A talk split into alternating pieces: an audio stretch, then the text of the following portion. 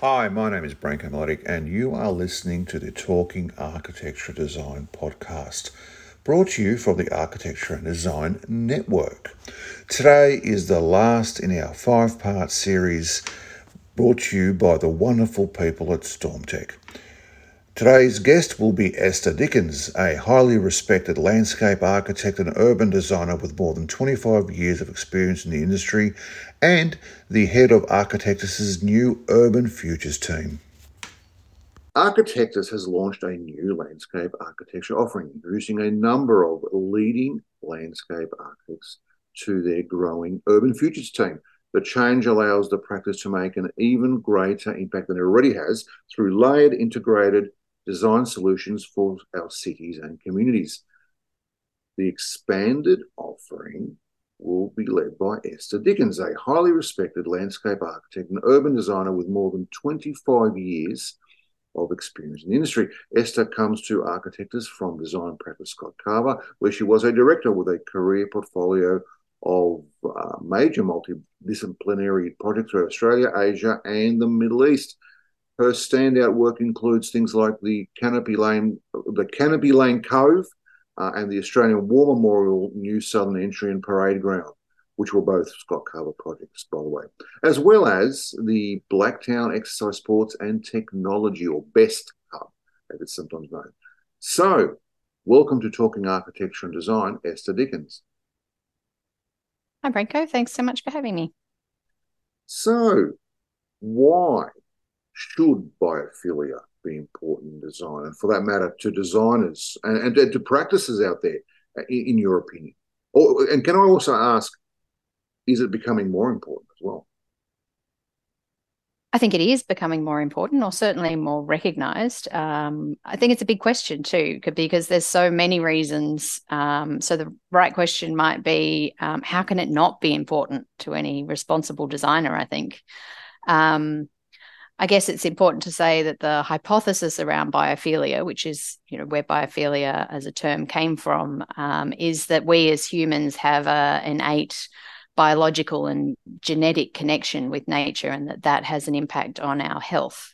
Um, and our well-being, but um, there's now a lot of empirical evidence and research that's showing that that connection to nature has some really incredible impacts on us on us as human beings um, something as simple as a window looking out onto human onto um, green space can in fact improve human health in all sorts of ways reduces anxiety tension confusion um, improves our mood improves concentration and productivity. And um, to the point where one study has shown that a one hour walk in nature showed a, a short term memory improvement of up to 20% compared to people who took that same walk through urban streets.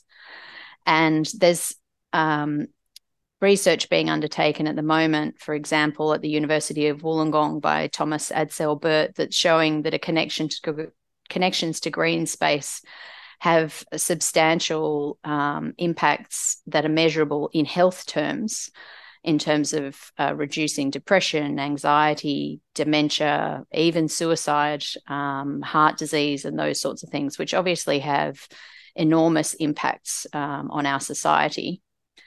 And within our kind of ever urbanizing cities, with our denser living, the changes in the way that we're working, and the environmental challenges that we have now, too, like urban heat and more broadly, the issues around global warming we really need to take on everything that we can get, I suppose, about um, the benefits of of working with and incorporating nature. So, and you know, on the other side of that, there is also um, the benefits that nature incorporation of nature and biophilia, if you like, has for all the non-human elements um, that we work with plants, animals, ecology, um, how we how we work with water, which is um, particularly important in our Australian situation, but also across the world where water is such a, a precious resource to us. Um, and improving its quality and our resilience against things like floods and sea level rise um, is also critical. And on a commercial level, um, it's also been proven, uh, particularly in hospitality and retail environments, to actually increase spending uh, and increase how much people are willing to spend on products up to about 20%. And it increases the stickiness of those environments so customers stay longer and that helps them to uh, hang around and spend a bit more money as well. So we're definitely seeing that play out in trends in hospitality uh, with offers that are, are really connected to place and to nature. It's moving this way because it's what their customers are demanding. And I think that trend's only accelerated since the pandemic, where our kind of general awareness of um, being in fresh air, having more space, and being outdoor in outdoor spaces has has gained a real sort of heightened sense so yeah, as I said, how can it not be important? It has uh, so many positive benefits to us. Do you think that biophilia is being underutilized now urban designs here? And do you think, well, what are some ways we could change that? I think that overall, um, most urban designers, I would hope to say, certainly good urban designers, uh, are understanding the importance um, of uh, biophilia and everything that that can bring. And I guess sometimes we also call it um, green blue infrastructure at a at a bigger scale. And I think they're also embracing more, uh, or we are as a, a, design profession embracing more the um, integration of lots of disciplines, particularly early in the process that bring all those kind of lenses into a project and make sure that you're getting um, the balance between built form, public domain, open space, and all of those sorts of elements. But obviously, there's always challenges, um, in particular, the pressure on land and construction costs, which um, are always a constraint. And so it's kind of a constant play of um, trying to demonstrate the value um, of green space, uh, both how it benefits the public, how it um, is required just to you know go through the process of um, getting approvals and that sort of thing but also uh, you know how it might benefit commercially when we're working on um, projects which are for private developers and things like that um, so there's various mechanisms that are in place now and i think quantifying green space in some ways is really important. Um, and as I said, there is research that is starting to delve deeply into how much green space and what kind of green space really has the effects we need in in urban environments to get those improved kind of health outcomes. Um, but things like the ADG, like local DCPs, and um, the frameworks and processes that the government architect in New South Wales have in place all work to push for a balance of development with quality public domain and provision of green space, whether that's public space or communal and private open space as well. Um, and also how landscapes incorporated in and on and around buildings in our cities. So I think it's really um, it's advancing, probably not as quickly as I would always like to see it. We have a, a provision um, of 25% um, communal open space in multi-res in New South Wales, but in Singapore, for example, it's a it's a one for one replacement for your site area. So there's other places that are pushing this further, but certainly our environment also plays into that, um, bringing green into cities and urban environments in Australia also has a balance to play with water use and um, and maintenance and how we keep those things growing. We're not the same tropical environment as some other places. You said green blue developments. Can you, can you expand on that, please? I'm not sure what that is. Yeah, I think there's been a term that's been growing green blue infrastructure. And I think, uh, particularly on larger scale developments, it's trying to see the the landscape and the waterways and the water systems all as as a key part of our infrastructure as we might see services electricity roads uh, and all those other infrastructure elements that happen across our cities so putting it into that um, frame of being a need within cities and something that needs to be planned on a broad scale. And quite often, um, those things come together. So, where we're seeing wider developments, that you know, the management of stormwater often comes into is combined with open space, which is you know areas where honestly, quite often it's not as uh, possible to put development. So those areas end up left over, and then you have a you know a balance of um, how the public can use those spaces as well as how they have to function for these sort of you know real infrastructure um, environments. But where we can naturalize those take things out of pipes put uh, water back into creeks wetlands water sensitive urban design all of that sort of thing it's really that combination. We mentioned in your bio. At the beginning, we've managed a, a number of complex and large landscape and urban design projects. Um, these come with you know, physical, environmental, and economic constraints, possibly more so economic in these days. But anyway, and, and they require mm. negotiation with authorities, developers, consultants, the whole you know, gaggle of, of, of people you need, or supply chain of people you need to deal with. Which of those have you found are harder to navigate um, or, or, getting harder to uh, navigate, and conversely, which are becoming less of an obstacle as uh, time moves on? Uh, the demand for space certainly is probably the hardest to negotiate because it has the most direct impact on on those costs on development yields and you know the how projects really stack up so it is a matter of trying to advocate um, for a balance. And I think we need more empirical data, um, not just on things like the health benefits, and some of this is starting um, to come through, but also on what green space brings to sales prices. Um, you know, what difference does it make? It does. There's anecdotal evidence um, and some evidence, you know, coming out now. But if we could track more closely how green space impacts um, prices, then I think we'd alleviate some of that pressure. Although, you know, it's always going to remain, I think. Um, and so, unfortunately, sometimes we see that the the public spaces, the bits that are left between the buildings, are really the areas that are, for some reason, can't be used or are simply uh, the spaces that have to be provided for separation between buildings or for roads.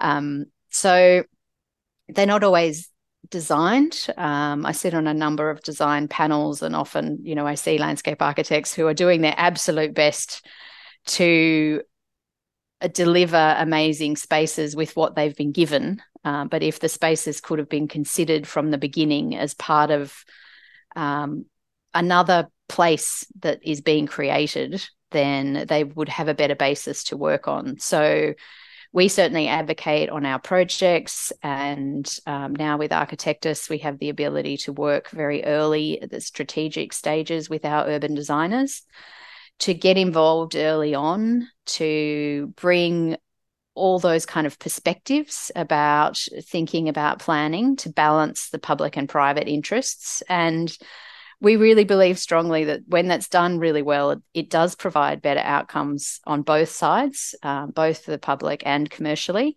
It's just sometimes hard to prove that in dollar value. Would you say, from an industry point, that landscape design has been a bit underrated up until now? I see it as gaining a lot more, a whole new level of respect. Uh, obviously, with as you said earlier, you know, you know that there are these these well-being and sustainability uh, attributes and advantages. Um, and I can, I can, tell you from my own experience, there's, there's nothing not, nothing as so demoralizing than than opening your window in, in, your home office and you're staring at a Colorbond fence. Do you think that over the, the, the landscape design, biophilia, biophilic design has, has gained a whole new level of respect? And do you think that that will continue? I do. Yes, I think it's been um, it, it's been expanding for a long time uh, across my career. I think I've seen that progression, and I it was one of the reasons that I moved into landscape and away from architecture very early in my career because it felt even then like a profession that had a, an ever broadening and expanding kind of horizon ahead of it. But and over that time, really have seen um, the respect grow. I suppose it it feels a lot less difficult um, to to press for the balance, to convince people about the importance. I think that has really accelerated during um, and since the pandemic as well, uh, put everybody into a really different perspective where they relied so much more on their local areas and what was within their five kilometers or whatever their particular radius was. And so it also really brought out the the disparities in different areas about what access there was, um, and in particular aspects like the importance of providing really quality green space in the west of Sydney, which was hit very hard um, in the pandemic. Whereas if you're on the east and you could get to the beach, maybe life wasn't so bad. So it's certainly growing. Um, there's the imperative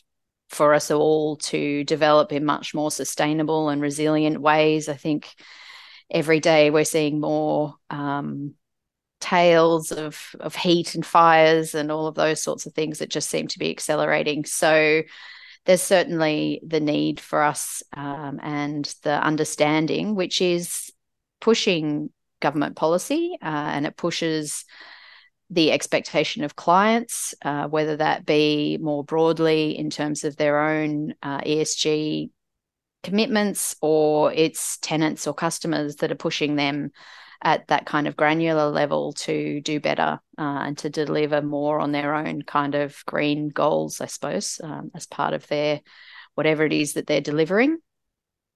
And it's something that kind of really ha- has come into the principles, not just what's good for them, uh, uh, you know, as a corporate, but I think what we're all looking for as individuals. And we are seeing a, a, significant shift in weight placed on landscape and amenity in the public offer.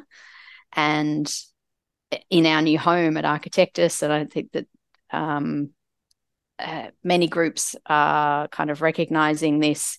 But for us, it was really exciting to join a, a new company, an existing company, but as a new team, where they really enticed us by saying they see landscape not as a want in today's design culture, but really as a need, that it's something that we can't um, put to the side, do without, or add on at the end. It has to be integral to how we see and develop our design.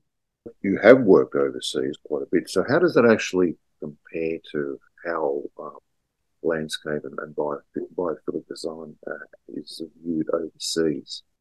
Uh, a lot of my work overseas was in the Middle East, uh, a lot of that pre GFC, and it was difficult in some ways to um, reconcile some of what was happening over there for me, I suppose, uh, and sitting with my values. While there is efforts to move towards sustainability from a landscape point of view and working in a desert um, places where they're desalinating water and the cost of water, but really to keep landscapes alive, they're simply pouring water onto sand to keep keep those landscapes going. And the desire to have bright green, perfect lawns and tropical plants and you know lush environments is very difficult in those locations. And i think that one of the the trends you know that we're seeing certainly in hotels and hospitality um, and tourism, which is you know, a big part of what they were trying to draw into those areas, is that now people are moving to a much more authentic experience and wanting to not feel like they go to the same hotel that could be anywhere, but that they really have a sense of the place that they're in and an appreciation of um,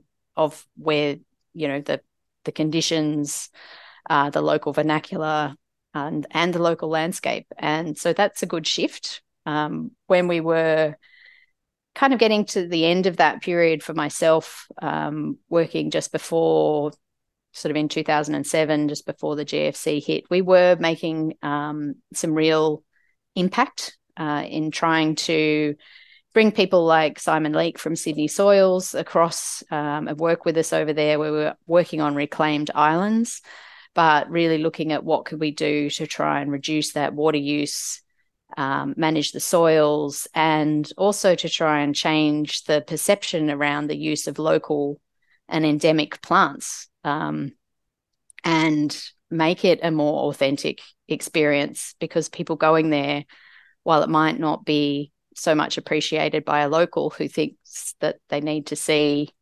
something that might be somewhere else, say through Asia or Europe. Um, but as a tourist, you might have a much different appreciation for what is a really, you know, long, deep history, an amazing landscape and environment. Um, and so changing people's minds about being able to experience that, I think, um, was really important. And we we were starting that process, but I haven't actually been back since that kind of GFC. So I'd be fascinated to go back soon and see how much um, they might have changed since then. So let's talk hospitality. In terms of hospitality and or retail design, because in, in my mind, they're, they're kind of, they overlap.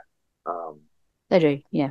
Ways. So um, what are some examples of, of innovative landscaping and biophilia uh, that has led to more sustainable outcomes in the finished design, um, as opposed to you know where you're it may not be as sustainable as as it may look, as as you just mentioned. So, what are some examples of, of, of where it, it actually has worked really well? I think some of the best examples are uh, and I can think of a couple. One that we worked on, the canopy in Lane Cove, and there's also the Burwood Brickworks in um, down in Melbourne. And both projects have retail, F&B, hospitality kind of um, components to them, but they're taking a very different approach in putting the big box um, under the ground, if you like, or underneath, and providing public space and access to green. Um, in the case of the canopy, it is uh, an F&B precinct, a town square, a village green, a park, uh, playground, elements that really weren't available close to the town centre. Um, and also because of the topography in that area, making that actually accessible. Um, so people don't have to walk up and down all those hills that might have developed the beautiful natural landscape that's in that area, but it's not great if you've got a pram or or you're in a wheelchair or or even if you're just carrying your shopping around. So I think being able to give back public space within those sort of environments is really important and by putting the big boxes under them, we're avoiding those huge roofs uh, that just add to urban heat, the blank walls that don't add anything to our streets. Uh, so that's really important.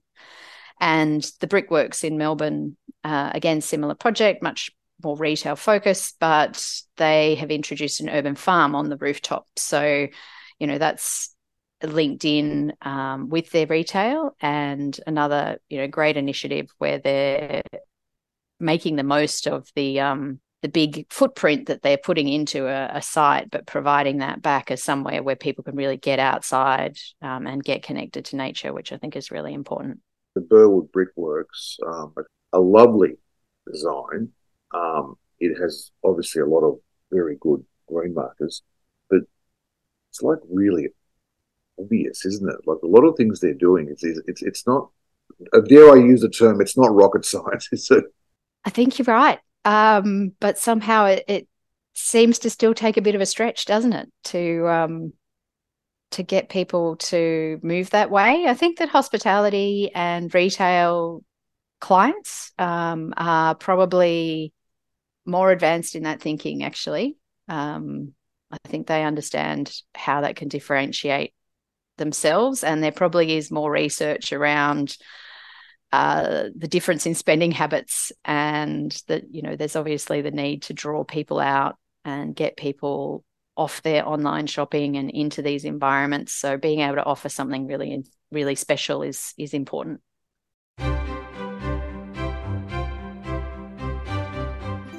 Stormtech are proud to be Australian inventors, manufacturers, and 100% Australian made owned for over 30 years. All of StormTech's product range are watermark certified, which is vitally important for building insurance. Sustainability is also one of the most important aspects of StormTech's culture. In fact, they take it so seriously, they are the only drainage manufacturer worldwide to achieve gold and platinum green tag certifications. StormTech's skilled specialists work closely with specifiers, architects, and builders to offer tailored drainage solutions, including bespoke drawings and plans for customised drainage designs for all types of Australian environments. In addition, they also offer a free on site measurement service. To find out more, go to stormtech.com.au. That's stormtech.com.au. And now it's back to the podcast.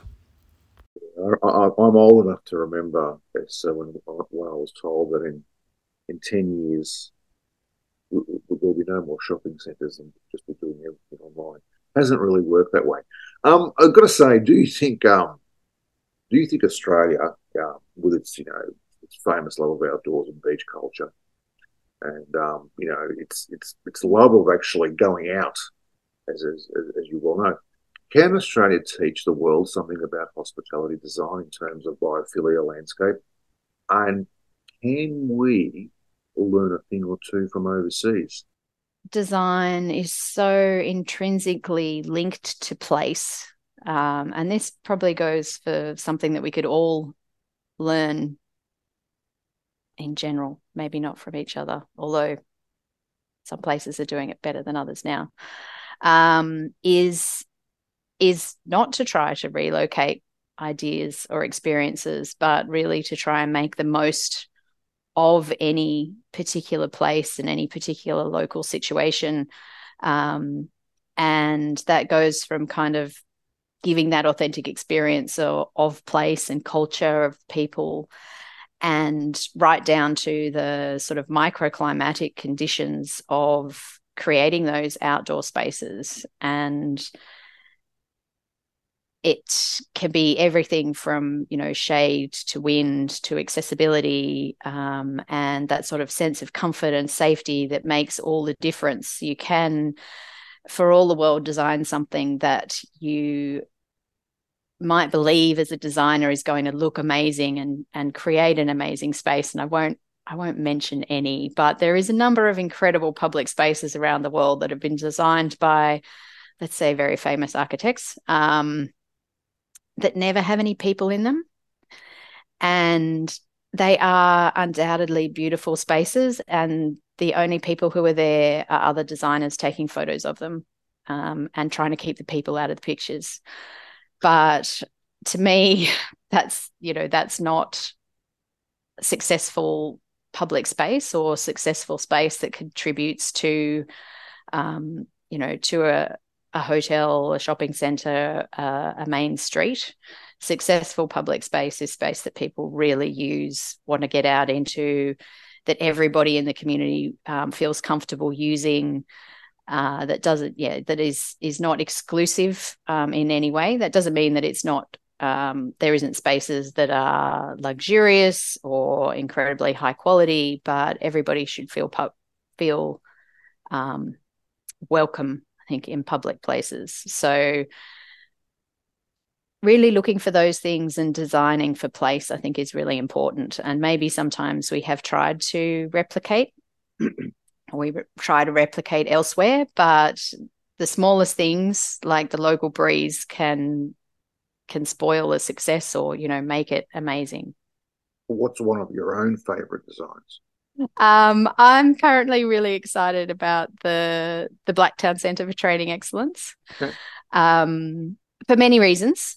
Uh, but the main one being that it's really trying to embrace and invite a whole community um, into a, an area that hasn't been used, and to encourage health and activity. So while the site has been well known um, as an Olympic site and there's elite sport, and elite facilities that are there. And now with the new um, Best Hub facility, that does provide the elite end, but also um, health and activity for you know for everybody including rehabilitation and we've introduced a physical literacy park within that and linked that with um, part of the Great Western Walk to bring people through the sports park, take them off the main road, um, and hopefully get everybody moving. So it's really a all ages, all abilities, uh, everybody from the elite to people undertaking rehab. And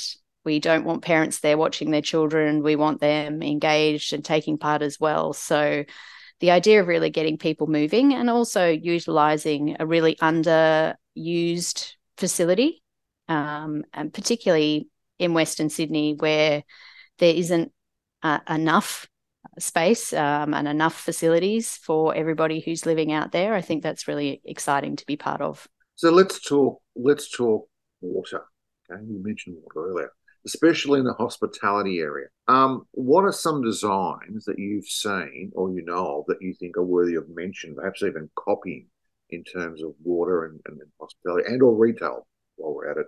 I think that one of the the key things for water, a lot of water savings um, come operationally within hospitality and hotels. You know, we start to see very often now, you know, do we need to wash towels or sheets every night? Please let us know if we don't.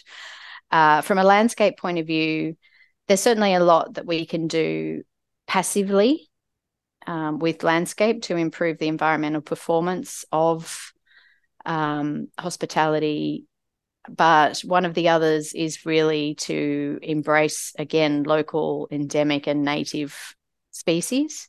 And there has been a perception that um, I think particularly in hospitality that you know lushness, tropical is what we need to look for, and that native or endemic species can't provide that. So, from a landscape perspective, really looking at how we can provide beautiful landscapes that people can um, appreciate or learn to appreciate, but that might be low water is really important.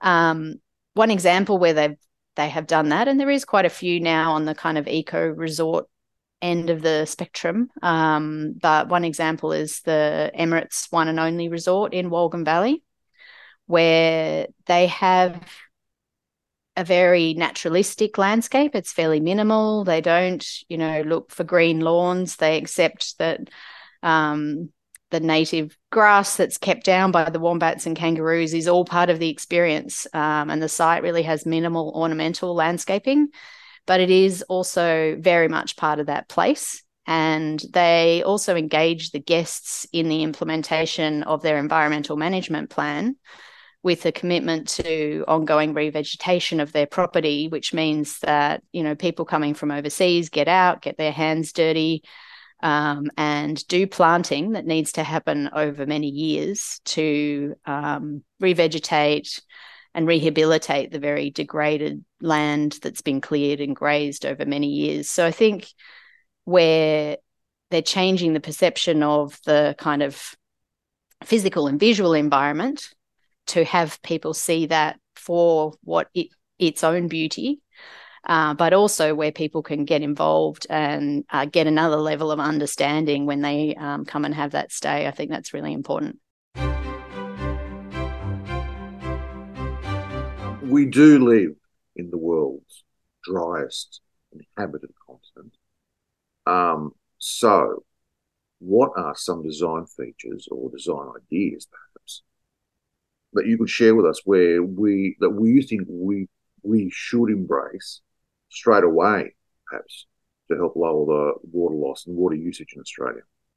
I think this is going to be a not rocket science answer, like your other question. Um, but the the use of of native species of low water plants, um, the implementation of greening on roofs in particular, which uh, has the where we can collect the water but also use that water to sustain landscape that has a an you know an ecological benefit and also a benefit in fact to the functioning of PV that we put on roofs um, so often now and are required to provide but those um, PV cells operate at a higher efficiency. You get more power out of them if the temperature is lower. Mm. And so the implementation of green roofs um, actually increases the power we're getting out of PV and that efficiency, which is really important. And the collection of water and reuse and treatment. So, whether that be in individual sites or individual developments, wherever we can, um, or in precincts, or very much in wider scale development where we try to take water out of pipes wherever possible and put them back into more natural systems um, and use that to enhance the ecology uh, of of areas and really improve um, the environment for all of those non-humans as well as as people as well. You know the, as we spoke about the biophilia and the connection to nature is really important. So it happens on a lot of levels and there is some push particularly towards reducing building over everything with concrete and providing deep soil it's one of those challenging balances for us um, in development often because land is so precious um, for anybody doing development. But it is also re- really important that we provide that open, natural ground for um, plants to grow in. That's where they're supposed to grow. They don't have to be supported by irrigation. You get trees of good scale. So, wherever we can, where we can get real natural ground, that's really important what is the most interesting and, for that matter, challenging retail or hospitality project that you've worked on? And why was it such a challenge? Uh, as I said, most of our retail and hospitality projects, in a in a lot of ways, um, there is sort of minor challenges, but quite often uh, the clients are are very on board and quite informed, which is great. Uh, so we don't have to spend so long really pushing the importance of landscape or biophilia. But there is one project that kind of springs to mind as a challenge um, the Paradise Centre in Surfers Paradise, which was um, owned by Vicinity at the time I was working on it. And we were involved in a master planning exercise for that asset. Um, it's a, a very traditional, internally focused shopping mall built in 1981. So also, as you can imagine, the styling was getting a bit uh, out of date. And there was a lot of new shopping centres being developed in the Surfers area, like Pacific Fair, which came with a much more contemporary indoor outdoor settings, landscaping, water features, outdoor dining, a really different experience. And it was only really exacerbating the challenges for the Paradise Centre. And so the master plan really focused on how we could turn that shopping center inside out because it's in such an amazing location there. It's right on the main beach. Uh, it has Cavill Mall running down the side uh, on its long length.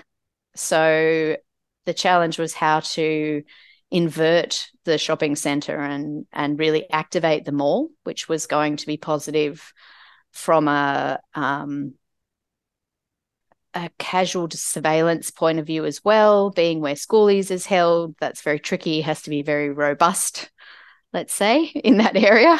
And um, so creating that kind of activated F&B retail frontage on both levels and, and turning uh, outside, making the most of that incredible um, climate you know you can you can be outside year round so why not make the most of that because really nobody wanted to go into an internal mall. And the beachfront area in particular was probably one of the strangest spaces I've ever designed or worked on, where there was a long closed uh, water slide park that completely blocked the uh, retail centre from the beachfront. And so the first stage, identifying that as the, you know, the really key linkage was to uh, have that area, the the old water park removed and reimagine that area as a waterfront F&B precinct facing straight onto the beach.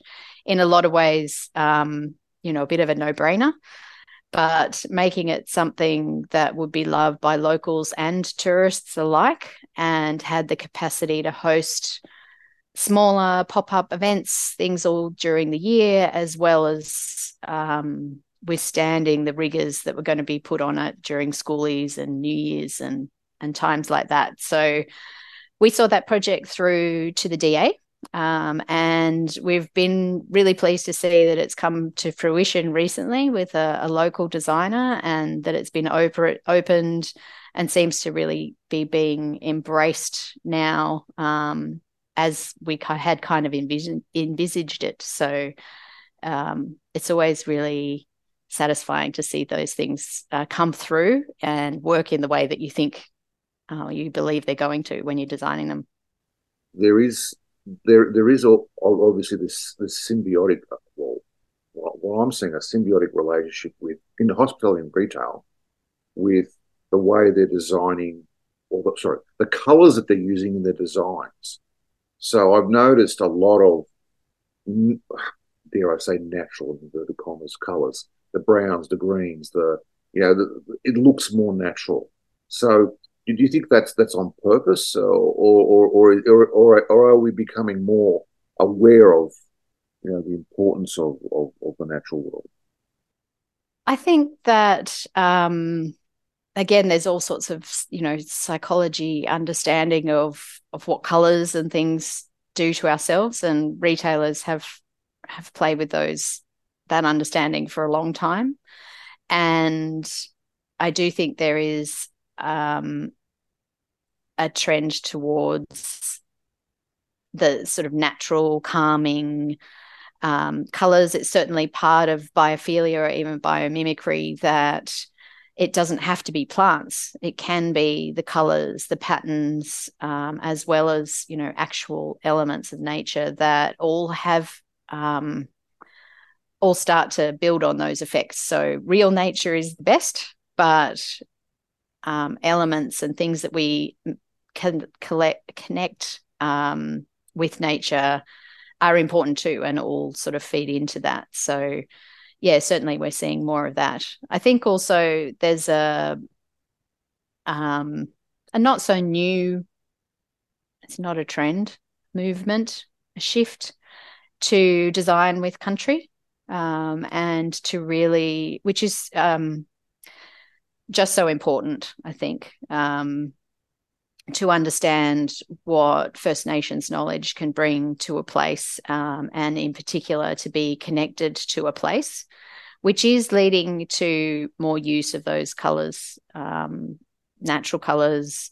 Natural materials, which in a lot of ways is excellent, although I don't think by any means is the depth of what designing with country can bring um, to our environments and what it can offer. There is so much more than that. And I do hope that we don't just see a period of that we look back on with a trend of using natural colors and that to be the legacy of designing with country um, or for that matter um, using traditional motifs because first nations um, knowledge and understanding of place is so much more about sustainability and resilience and respect for the land and people and and so much more that I'm only just learning now. So it shouldn't just be about colors but I do think that that is also one of the things that's um that's driving that at the moment. So if given a free choice and this is this is where I get to be your genie okay? given a free choice I'll grant I'll grant grant you one wish or for that matter, to given a free choice to design, or for that matter, redesign any project in the world, can be here or anywhere in the world, what would it be and why would you pick this particular project? I'm going to carry on on that same theme. Um, I think the greatest loss in design in Australia and our the creation of our environments that we live in now in Australia is that we um, certainly my ancestors who came here uh, as part of the first fleet um, didn't have any understanding or appreciation of what they could have learnt from the people who've been living here for 60,000 or 80,000 years and doing so sustainably and I think if we had even taken on a portion of that knowledge to understand how to work with country here um, with the the harsh environment, then we would be in so much better position now. Um, and it's excellent to see that we we are now starting that journey, but it's really, you know, over 200 years too late. And we've got a lot of making up to do uh, in terms of fixing poor decisions um, and, you know, creating poor outcomes that have really affected our environment. So I hope that we can all learn to embrace that and take it on um, and create a more resilient and sustainable um, future and approach to design that is much more than um, picking colors. Mm-hmm. Esther Dickins, principal at Architectus, head of the Urban Futures team, and multi award winning landscape architect. Thank you very much for your time. Thank you so much. You've been listening to Talking Architecture and Design and our interview with Esther Dickins from Architectus. Thank you for listening. Until next time, goodbye.